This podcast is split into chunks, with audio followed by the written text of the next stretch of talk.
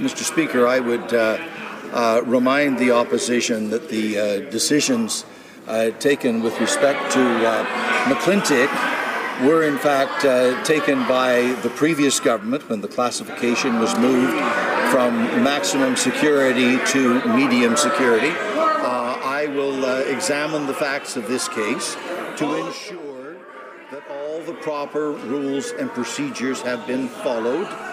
That is Ralph Goodale, the um, Minister of, of course, Safety. And, well, that was spin. That is nothing more than spin. Pointing back at the last government over an issue that we're not even talking about. We're not talking about Terri-Lynne McClintic. We're talking about Michael Rafferty. Why? Because imagine that. 10 months ago, he was transferred to a medium security facility. Why? Who the hell knows? Does he deserve it? Not ever. Not ever.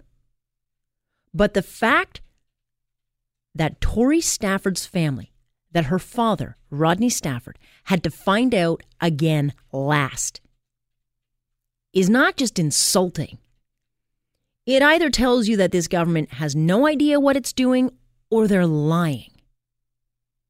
Because after all these last few months where we have been talking about Terri-Lynne McClintic and how she moved to a, a healing lodge, that Corrections Canada would not be upfront about this particular transfer is appalling. Rodney Stafford joins us now. Hi there, Rodney. Good evening. Well, it's not a good evening for you, and I don't think it's a good evening for a lot of Canadians because we're hearing from them. They are outraged. Do you feel, what is your emotion right now? I, uh, I, I can barely speak. I am so angered at the fact that this is even possible and this is happening. It has happened. What were you told by Corrections Canada? Well, I received a letter in the mail today after requesting information about Michael Rafferty once Terri Lynne was transferred to Kitchener. Um, I I was I was aware I had missed some information regarding Terri Lynne, so I wanted to be caught up on Michael Rafferty's information. And I received a document today stating that he was transferred March 16th from Port Cartier to uh, Quebec to another facility in Quebec, medium facility.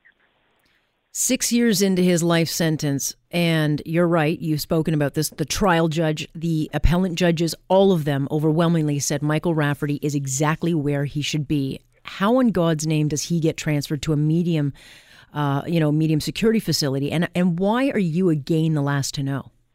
I have no idea, Alex. I, I I have no answers for that. I don't, especially knowing that they've had my contact information since August 20th of this year.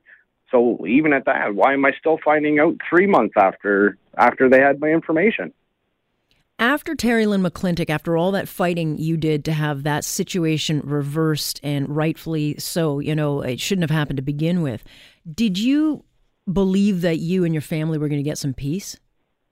Uh, I, I, I, I don't even know how to answer that because just when you you do believe you're going to end up getting a little bit of peace, you get yeah. something else slapped in your face that shouldn't be existing. And I, I thought the stuff with Terri Lynne was going in a great motion, great moving forward with a lot of support and things happening. Her going back to where she was supposed to be, and the next push was put her into max and label her as a dangerous offender. Meanwhile, the whole time CSC has known Michael Rafferty was already um, lowered in security. And here I was fighting with Anne Kelly saying, I don't understand how the equality and rights here, how she, Terri Lynne was transferred and she's in a medium, sec- or yeah, medium security healing lodge, but Michael Rafferty, here he is doing his time sitting in a, in a maximum facility, rotting away like he should. Yeah. And not once has anybody ever said anything to me about him being transferred to a medium facility. And getting into this medium facility opens up all new avenues for this criminal. In other words, schooling um, could apply for day passes. I mean, there are more privileges that come with it. Do you believe that this is a matter of incompetence, or do you feel that you were lied to? I I believe it's a matter of both. I think it is co- incompetence and being lied to information being withheld and being lied to. And so you were you were pretty emphatic in your your post on Facebook, and that is how we found out about this. that you want Canadians to help, that you have to ask is is just uh, it's incredible to me that you have to ask, and I know Canadians will step up for you and with you, but you know that the fact that that this has happened, we find ourselves in this position two weeks to the holidays, to me is is flabbergasting. But you do want yeah. the whole system overhauled. Oh, definitely. This is this is absolutely ridiculous. If anybody within Correction Service Canada believes this is right, which they do, it, there there's something wrong with them. Clear, it's clear in black and white I, in documents that they mm-hmm. have sent me saying this is our policies. This is um, how how inmates go about getting this, and this is what they deserve. And neither one of these two pieces of garbage deserve anything that they've been given. None of, none of it. There's yeah. there's people out there for far far less crimes doing more time than these guys. It it doesn't make sense. Where where's the justice for Victoria? There isn't any. No, it doesn't seem like it because for justice to be done, it has to be seen to be done. And it clearly is not being done in the case of your daughter. And so, what are you asking from Canadians? What do you do now? Are you going to have to mount the same kind of fight and expend the same amount of energy and give up grieving time uh, to fight this? I'm going to have to. And I will not back down from this. These, they deserve to be in maximum security facilities where right, clearly where they belong they're the worst of the worst criminals. Like you don't get worse than child killers. Yeah. And the and the heinous fashion that they took my daughter's life, this is disgusting. And Anne Kelly and Ralph Goodale should both be embarrassed on themselves. This is going to get political, Rodney, and it's unfortunate, but it will get political. What would you say to them? um, take a look around, take a listen, and understand that your Canadian public is pissed. Yeah.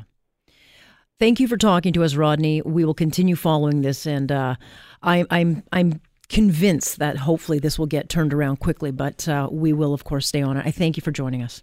Thank you very much, Alex.